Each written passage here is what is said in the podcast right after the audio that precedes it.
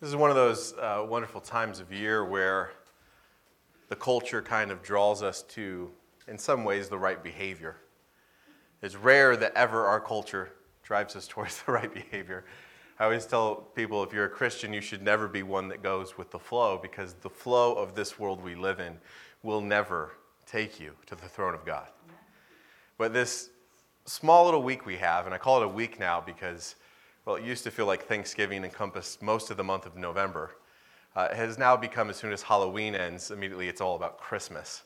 And really, Christmas is about purchasing things and toys and gifts and uh, going into debt and being aware of all the things you don't have. It's, it's this big consumer thing now. But this one week is this one beautiful week where everybody does, in some way, shape, or form, pause to think about what they're thankful for to think about not what don't you have, but what do you have? And how thankful are you of those things? Now, I would caution you with this that even in being thankful, it's very easy to be unbelievably materialistic in our thankfulness. And so, you know, if you ever want to see this, just ask your kids the kind of things they're thankful for, and they'll probably start listing off their video games, their PlayStation, their toys, their bedroom, their favorite, you know, they'll, they'll name things.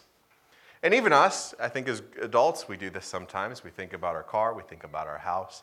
Uh, we even think about things like our health, which I would still argue is a thing. And what we really should pause and think about is, is what relationships are we thankful for? Because the reality is, whenever we base our thankfulness on stuff, we put ourselves at risk.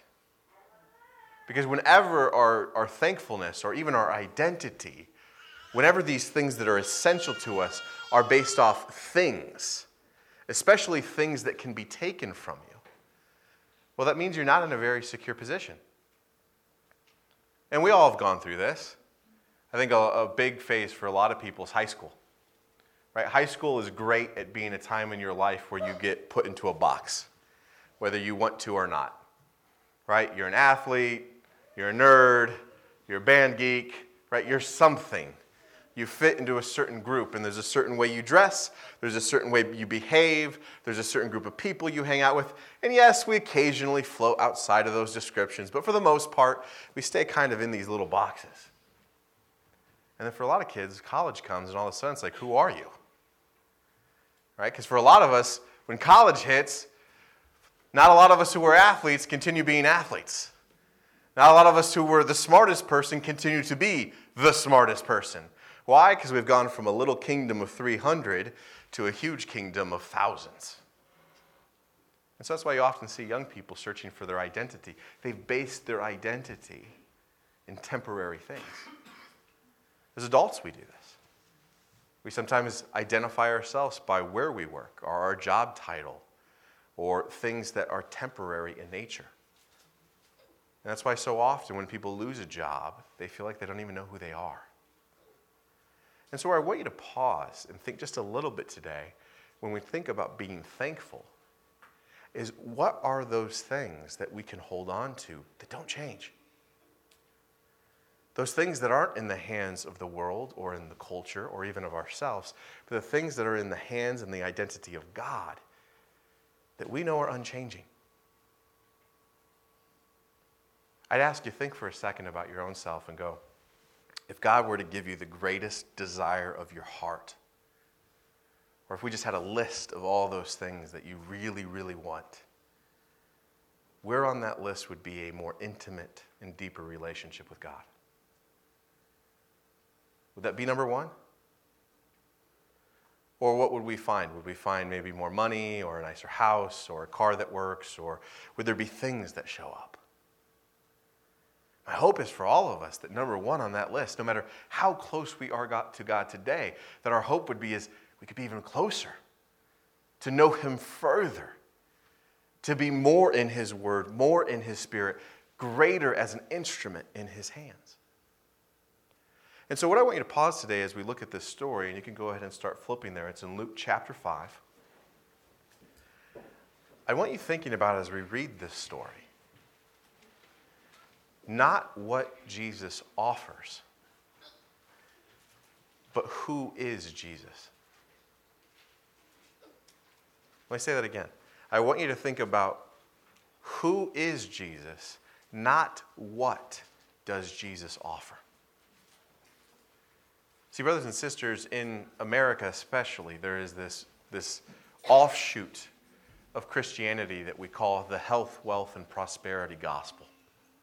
It's very, very common. And in fact, I would say if you turn on your television and watch sermons at home or listen to them on the radio, unfortunately, this is probably the majority of sermons that you hear. This health, wealth, and prosperity gospel. And the problem with the health, wealth, and prosperity gospel is twofold. One is they take the promises of God, which when God talks about abundance, when t- God talks about gifts, when talk, God talks about providing you things, he rarely ever is talking about materialistic things. Because to God, the reality is the world and material items, they pass away. They just disappear. So, giving you a gift that's material, well, what is that? It's going to be gone before you know it. Do you guys ever feel that on payday? Yeah. Right? The money hits your bank account, and like within 45 minutes, it's all gone. You're like, it felt nice for that 45 minutes before I paid the bills to feel like I had money. And now I realize I don't, right? God realizes that's the nature of temporary materialistic gifts. And so, what God always is talking about when you're reading the Bible about abundance and your cup overflowing is not materialism. He's talking about love and joy and peace and patience and kindness and goodness and faithfulness. Right? He's talking about these spiritual things that are in your heart and soul, and that no man, no disease, nothing on this earth can ever touch. And they're things that aren't temporary, they're things that are permanent. But even in that, be careful. Because the second thing that the health, wealth, and prosperity gospel does, besides replacing spiritual gifts with worldly gifts, is they make the focus the gift, not the giver. And so it turns us into a situation where we look at God, we look at Jesus no more as a genie in a bottle. We look at it as this person where if I go to church, if I give my offering, if I serve, if I do certain good behaviors, he owes me. And because I've done these things, when I pray to him and I ask him for these things, well, then he should give them to me. And then we start to develop this, this resentment if we do the right behaviors and we act the right way, but then those things don't happen. And so the second problem is not only what it's hoping for, but that your greater joy comes in what he's giving rather than just in him. Now, where this is sad, brothers and sisters, is we totally understand in relationships here on earth, that sucks. Right? If you've ever been in a relationship where you knew the person was only being nice to you because of your position or what you had, did you ever enjoy that relationship? No, if you know someone's being nice to you because you're their boss, or they're being nice to you because they want a ride, or they're being nice to you because you're the person who has a truck and they need to move in three weeks, right? That doesn't feel good. Because what do you know? You know at the moment you sell the truck, you no longer are valuable. You know the minute you don't have money, you'll no longer be on the friends list. You know that your relationship is not built on true love, it's built on what you have. And this is why you see so many insecure relationships. Right? It's the beautiful girl who gets married and then she gets a little bit older and doesn't look like she used to before, wonders, will he still love me? I myself have this concern all the time with Nicole. I mean, I know I'm gorgeous now, but you should have seen me seven years ago. Regular model. And I just wonder will, will, she still love me when I just become regular gorgeous and not super gorgeous? I don't know. You know? Gift and curse all at the same time. But seriously, right? We do worry about these things. And how many times do you see celebrities at the moment that they don't have fame or they don't have money? What happens to their relationships? They break. And so I'd caution you is your relationship with God, is your love for Him built on, for, built on what He has for you or just who He is? See, the people you love for who they are, you just want to be around them. You don't care if they're broke. You don't care if they're healthy. You don't care if you're doing something fun. You just want to be around them because they're awesome. Right? Have you ever had those people in your life that you could be doing the worst job in the world, but if you're doing it with them, you have the most fun? It's like, it's why I love my brothers. Me and my brothers could dig trenches for hours and we would have a blast. Because the whole time we would just be joking and making fun of each other and telling stories. And it's a terrible job, but we'd love it because we're around the right people. And meanwhile, I've worked in very nice jobs with very bad people and hated every second of it. When it comes to your love for Jesus, why do you love him? Do you love him because you hope he grants your prayers? Do you love him because you hope one day he'll get you into heaven? Do you love him because you're hoping he's going to give you blessings? Or do you just love Jesus? Because he's awesome. He's amazing. He's wonderful. In Luke chapter 5, we get one short story, but in this short story, there is so much revealed to us about who he is. And so many of these things that are revealed are the very reasons for me that I go like, this is my Lord. This is why I follow him. And so I just want to read through and reflect on some of these things that we see Christ reflecting in his character. So in Luke chapter 5, it says, Now it happened that while the crowd was pressing around him and listening to the word of God, he was standing by the lake of Gennesaret. And he saw two boats lying at the edge of the lake, but the fishermen had gotten out of them and were washing their nets. He got into one of the boats, which was Simon's, and asked him to put out a little way from land. And he sat down and began teaching the people from the boat. When he had finished speaking, he said to Simon, Put out into the deep water and let down your nets for a catch. Simon answered and said, Master, we worked hard all night and we caught nothing. But I will do as you say and let down the nets. When they had done this, they enclosed a great quantity of fish, and their nets began to break. So they signaled to their partners in the other boat for them to come and help them. And they came and filled both of the boats so that they began to sink. But when Simon Peter saw that, he fell down at Jesus' feet, saying, Go away from me, Lord, for I am a sinful man. For amazement had seized him and all his companions because of the catch of fish which they had taken. And so also were James and John, sons of Zebedee, who were partners with Simon. And Jesus said to Simon, Do not fear. From now on, you will be catching men. When they had brought their boats to land, they left everything and followed him. So let's break this down because there's a few just awesome things I love about Jesus in this. The first is, is you just find Jesus doing what Jesus does, which he's teaching. And he's teaching with such a charisma and with such an authority that the crowds are just flocking in. Do you get the picture?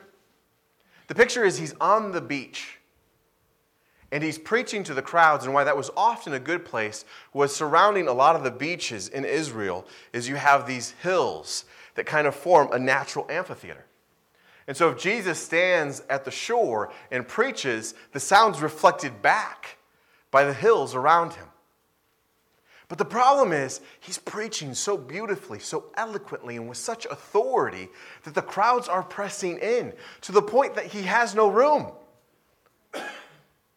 They're just everywhere. And so he asks Simon, hey, let me get in your boat and let's like go out into the water a little bit, just to get me some distance so I can speak to these people. Now, brothers and sisters, this is the first thing I just love about Jesus. He is so wise and he's so powerful in his teaching. In Mark, it tells us about his preaching. And in Mark, it says, in verse 21 of chapter 1, it says, They went into Capernaum, and immediately on the Sabbath, he entered the synagogue and began to teach. They were amazed at his teaching, for he was teaching to them as one who had authority and not as the scribes did. See, the difference between Jesus preaching and the scribes was what scribes would often do when they were trying to convince you is yes, they would use the, the scripture, but then they would also use name dropping. So imagine if I was up here and I'm telling you the sermon going, and if you don't believe this point, John MacArthur says, this is right. And Charles Stanley says, this is right. And Joel, oh, well, I wouldn't say Joel Osteen. Um, Max Lucado says, this is right. And I would be using those names, not just my own knowledge and not just the authority of God's word, to try to convince you this is right. And so, really, whenever you heard the scribes preach, it felt like a sales pitch. It felt like they were trying to beg and convince you that this was right. But when Jesus preached, there was no name dropping other than the name of God. And he preached as a man not trying to convince you that what he was saying was right. He preached as a man who knew this is the truth. And that authority and that power, it brought the people in. People flocked to hear the word of God.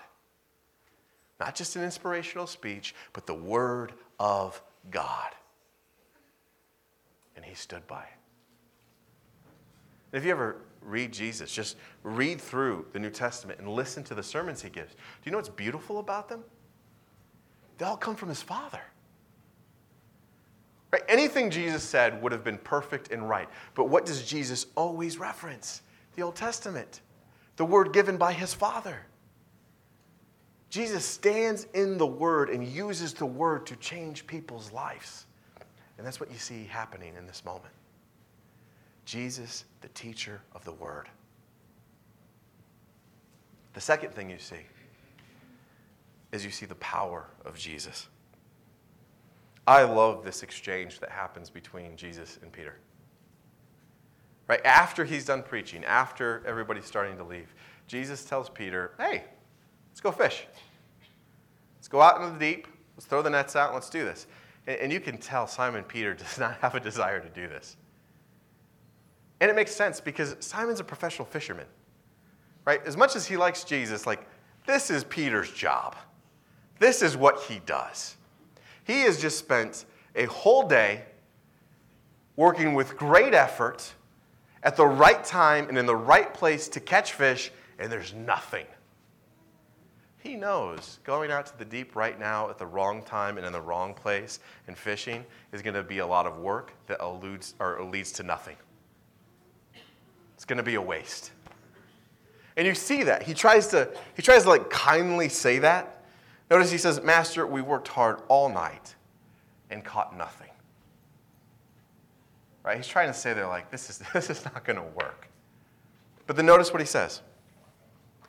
But I will do as you say and let down the nets.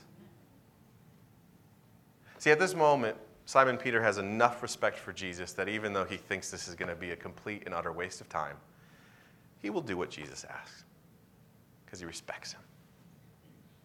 And in this moment, what we see from Jesus is God power. See, what, what's beautiful about this story is this isn't Jesus got lucky. There's no way these men should have caught fish, and definitely not a lot. It was the wrong place, it was the wrong time. There's no way this could have happened except for if you're in the boat with the creator of the universe. Jesus is the guy that says, Let there be light, and the sun appears. So if he wants to go fishing in the wrong time, in the wrong place, guess what he can make happen? Fish showing up. And what happens is not just some fish, but so much so that this professional fisherman group starts to have their equipment break and two of their boats start to sink. And so, what we're reminded of in this subtle and little way is the unbelievable power of God.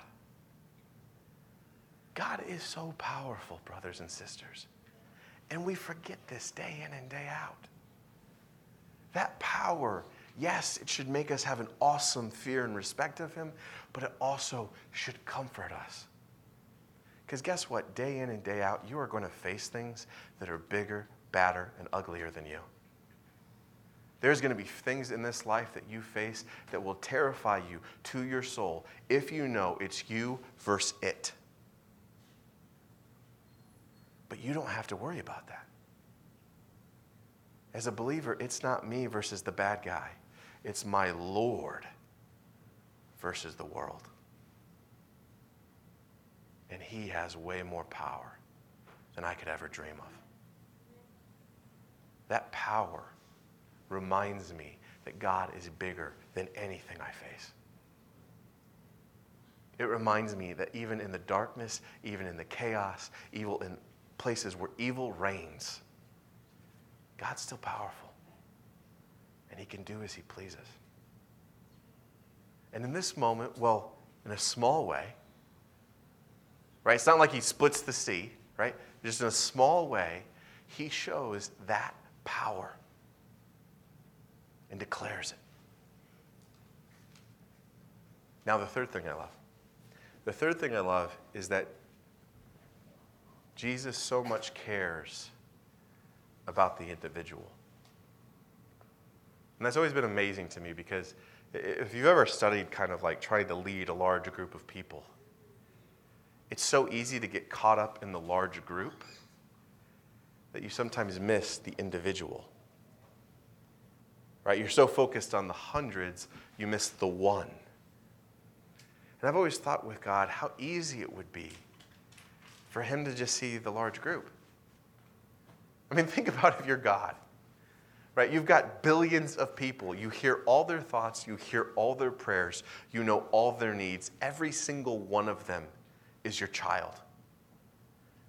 That blows my mind because I'll be honest, I only have three kids. And sometimes what I'll see happening is I focus so much attention here on one, I completely miss what the other two deviants are doing. Right? You rein this one in, and the other two go nuts. And even when they're not bad, there's moments in time where like you're so focused. This happened to us when, when Elle was first born, my youngest. An infant just consumes your life. Right? They need you constantly and literally for their survival. And I remember about like nine months in when she started to get a little bit more self sustaining, we like glanced at the other two and we're like, when did you guys get so big? What happened? And all it was is that we just weren't as focused in that short time on them as we were the baby. And it's like, what, what happened? God has billions of children. God is trying to defeat sin. God is trying to wipe out death. God is trying to correct the universe. How easy would it be for him to miss me? And if we're honest, I think all of us at a certain moment in our lives have thought that. I think all of us at certain moments have sat down, looked at what's happening in our lives, and go, I, I don't know, I think maybe he's just forgotten me. Maybe, maybe there's just, you know, he's, he's just kind of missing what's happening. But see, this story tells us that's a lie. See, in the midst of Jesus trying to build his ministry, in the midst of Jesus trying to recruit his followers, in the midst of him trying to defeat sin and death, he also still cares just about that one guy in the boat, Peter. And so notice what happens after this miraculous catch. It says, But when Simon Peter saw that, he fell down at Jesus' feet, saying, Go away from me, Lord, for I am a sinful man. For amazement had seized him and all his companions because of the catch of fish they had taken. So, so notice what was being described to us. Everybody in the boats is amazed. Everybody in the boats is excited. All of them are caught up in what just happened because all of them know what happened. It's unexplainable. Right? These guys, this is their jobs. They know what they're doing. You don't just have this happen. Right? This is like you're professional baker. You put one cake in the oven, you open it, and 80 cakes come out and they're the tastiest, most beautifully decorated cakes you've ever seen in your entire life. You don't just go like, "Well, that was lucky." You're like, "No, that's impossible." So everybody's caught in amazement, but notice Peter. Something more happens for Peter here. And I think it was completely and utterly intentional on the Lord. Notice Peter has been listening to Jesus. Peter has probably grown up knowing who Jesus is. They probably have had a, a, friendly acquaintanceship throughout their time. This is not a huge town that they grow up in. And so he's heard him preach, he's heard him teach. He probably saw him be baptized. At none of those times do we see yet that Peter is ready to become a disciple. But when Peter sees those fish come in, what does he know? He knows this is God. And you can see that for him, this is bigger than amazement. Because while everybody else is excited about what's happening, Peter all of a sudden has fear hit his heart. He hits his knees and he goes, Lord, go away from me, for I am a sinful man. Why? Because in that moment, he, his eyes are opened and he realizes this isn't just some teacher of God, this is God. I'm in a boat with the creator of the universe. I am standing next to the perfect Father of all. He has no flaws, and He must know all of mine. And so this is a beautiful side note for you. Notice that when most of us actually experience the glory of God, the first thing that will hit us is fear. Because when you really experience the true perfection and glory of God, do you know what you immediately realize about you? I'm not that. And so Peter falls and goes, Lord, I am a sinful man. And why I love this about Jesus is I think that whole event occurred just for Peter. I think Jesus made that miraculous catch occur for no one else other than Peter. He knew Peter had heard the teaching, he knew Peter had seen different things, but he knew that he was still wondering. And he needed something to convince him. And for Peter, fish spoke. That was his world. That was his life. That's what he knew. And when he saw this miracle occur, that was it. From then on, Peter knew that's God. And I love that about Jesus. That he so intimately knows us and cares about us that even while he's trying to save the world, he will still act for you. He will still do that one little thing that's unique to you that you need in the right place, at the right time, and in the right moment to make you realize this is God and He has a plan for. How beautiful is that?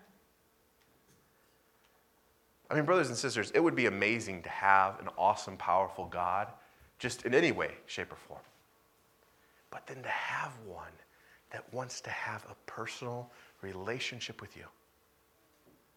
To have one that's actually thinking about your life, your plans, your destiny, and what you need. How awesome is that? How amazing is that to know? You have a perfect, loving God, and all He wants is you. All He wants is you. Now we have the fourth thing. And this one is probably the most amazing of them all. Right, we've seen this unbelievable authority in teaching the word. We've seen that he has this, this amazing power and ability. We've seen that he is willing to act for you, the individual. But then look what happens next, because this is what just kind of shakes everything. Peter's on his knees, going, Away from me, Lord. I'm a sinful man. I don't deserve to be in your presence. And to be honest, brothers and sisters, that's true for all of us. If God was truly fair, you and I would not be able to call him Father. If God was truly fair, you and I would never set foot in heaven. It's for the perfect, it's for the sinless. I'm not that. Neither are you. Try our very best. Do whatever we think we can do to make good in this world. What none of us will ever be is sinless or perfect. And that's what his home is for. We don't belong. We don't. And that's what Peter realizes. This is why Peter's afraid.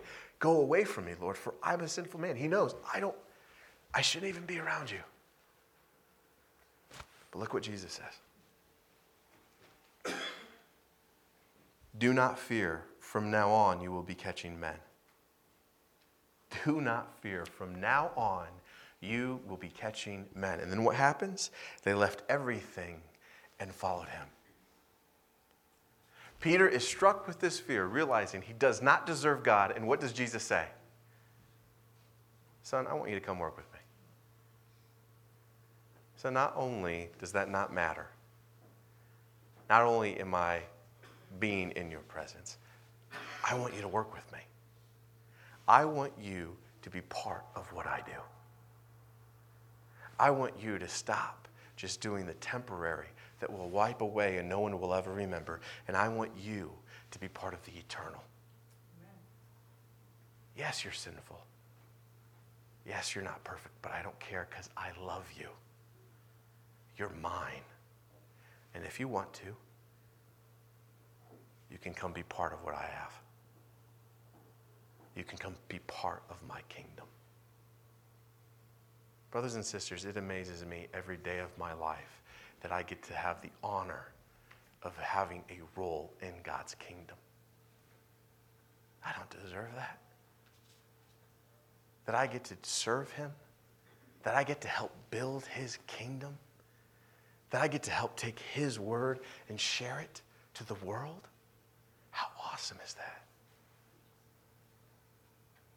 I've worked at a company for 15 years, and you know what I've realized? I could disappear tomorrow and they wouldn't skip a beat. And that's not because I'm bad at my job. I think I'm pretty good at my job. But I am unbelievably replaceable. And there has been some projects that I have spent years of my life working on. Millions of dollars have been invested in them. And for a brief moment in time, they were actually pretty impactful. And then you know what happens? Nine months passes and they're completely obsolete. No one remembers them. No one remembers that I worked on them. Nobody remembers any of the effort that went into it. It doesn't matter. And this happens everywhere. I mean, just look at any field. There are unbelievably awesome NFL football players that you can't remember. And at one point in their lives, they were the most famous and best players in the entire world. There are unbelievable actors who at one point had more fame than anybody else, and you don't know about them. I was watching a movie the other weekend. It was Ford versus Ferrari, and they were talking about the Le Mans race. And they were showing how at one point in time, Americans were sitting and watching Le Mans. And I'm like, nowadays it happens and no one even knows. And they're talking about these races this guy wins and how he'd won three of them. And it made him a superstar and he was unbelievably famous. And I'm like, I've never heard of the guy. This is 50 years ago. We're not talking 500 years ago, we're talking 50 years ago. And at one point, this guy's one of the most famous people on the earth, and no one now knows who he is. But God looks at us and goes, Build something that will stand forever. Forever. I will let you be part of something that 300 trillion years from now will still stand. How awesome is that? See, brothers and sisters, when I look at a story like this, I'm just struck by how amazing he is. And when I read a story like this, it answers the question of why would I be willing to give everything I have and everything I am to him? Because he's this. He's the amazing Son of God who speaks with authority and wisdom who not only cares about all, but cares about me, who acts and does for my benefit. And who, even though he knows my sin, even though he knows my weakness, he still lifts me up and offers me the chance to be part of his perfection. How awesome is that? If you want something to be thankful for this year, you don't have to look any further than him. Because to know that this man lives and this man loves you, that's enough. If that is true, you can't have a bad day. because nothing you lay in comparison to that can hide that light. That's what we should be thankful for. Not for what God gives us, but for who He is. Because He is awesome. Let's pray. Heavenly Father, we thank you, Lord, for your Son, Jesus. We thank you, Lord, that through his words and through his actions, you have shown us so much love. You've shown, shown us so much power. You've shown us so much forgiveness. Father, as we come through this week where we will be thinking about all the things we are thankful for, may the top of the list, Lord, be you and your Son. To know, Lord, that we can call you Father is such a gift.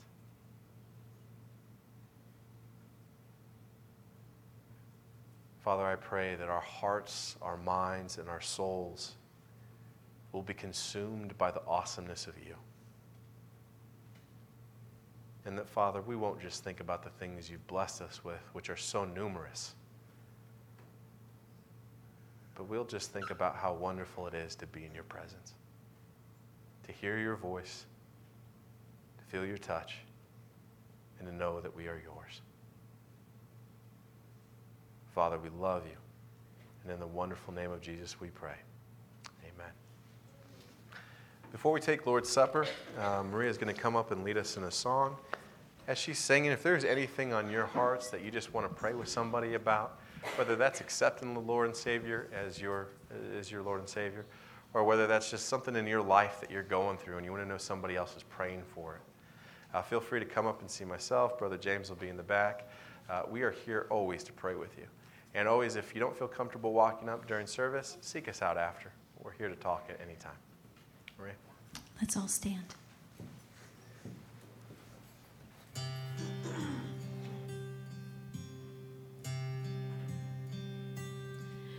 I stand amazed in the presence of Jesus the Nazarene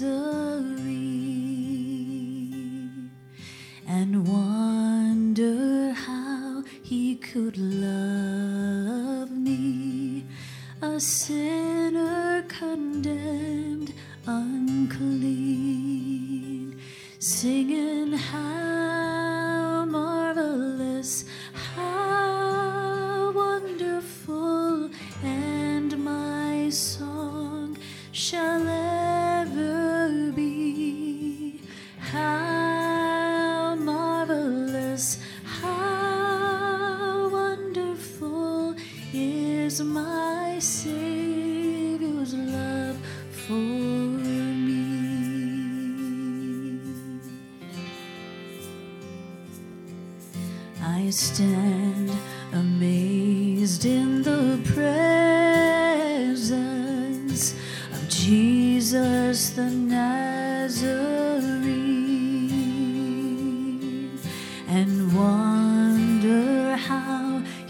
could love me, a sinner condemned unclean, singing how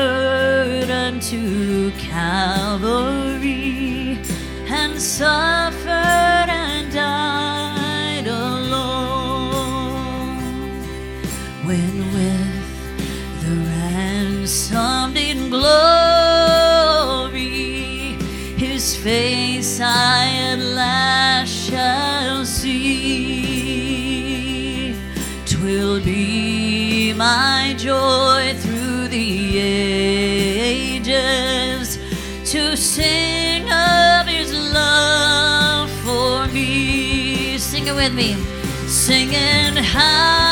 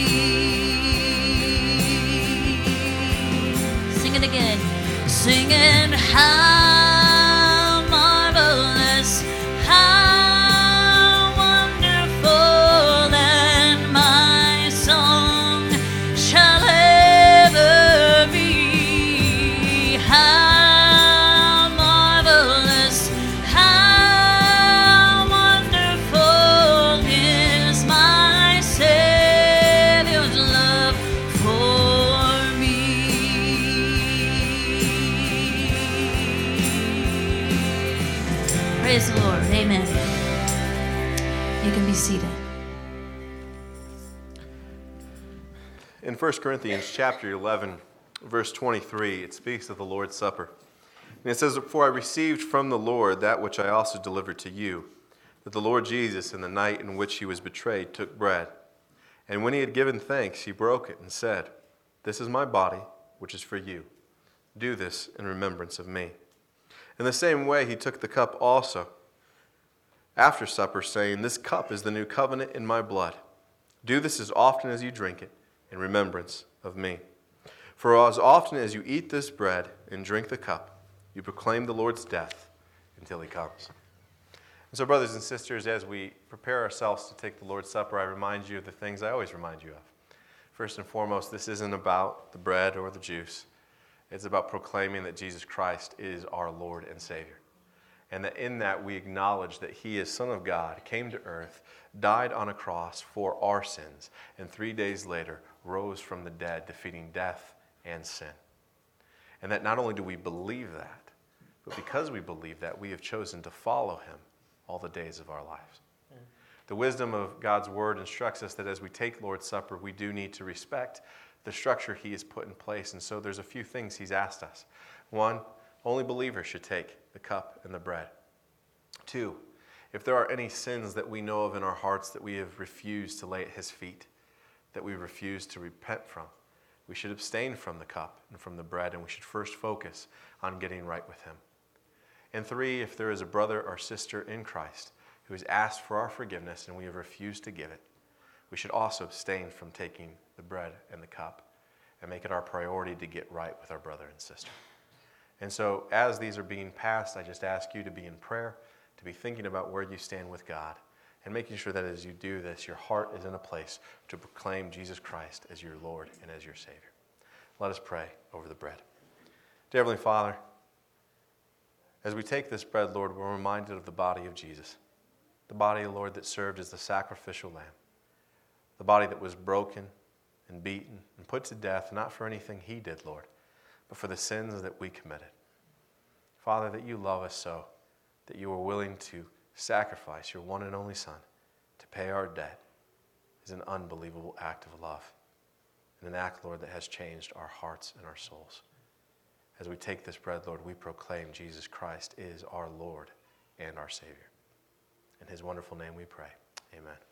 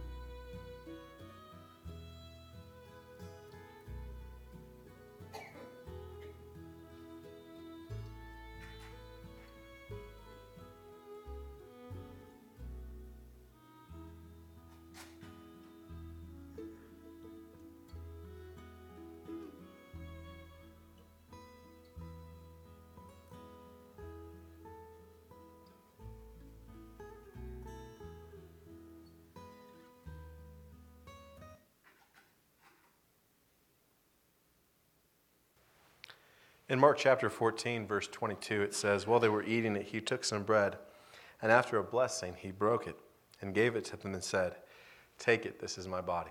As a family, let us eat.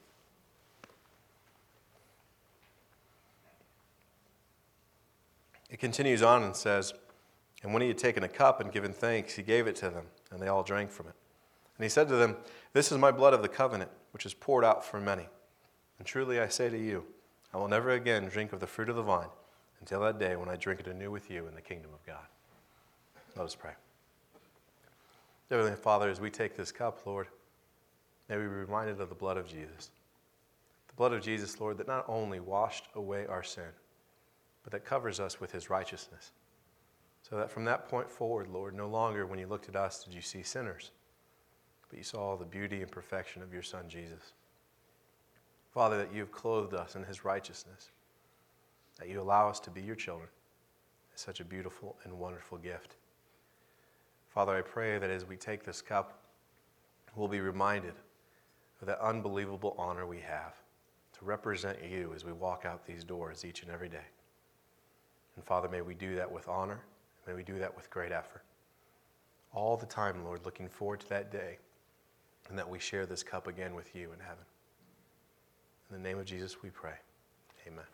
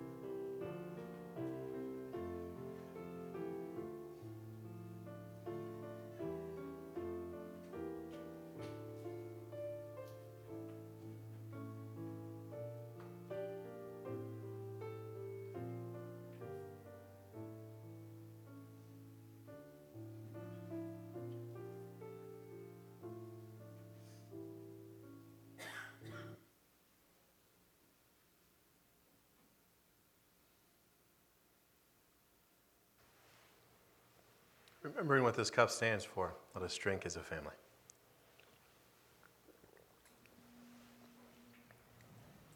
It tells us in the book of Mark that after they had taken the Lord's Supper, that together they sang a hymn. And so I ask you to please stand with us as we sing our closing hymn. There's a sweet, sweet spirit in this place, and I know that it's the spirit of the Lord. There are sweet expressions on each face, and presence of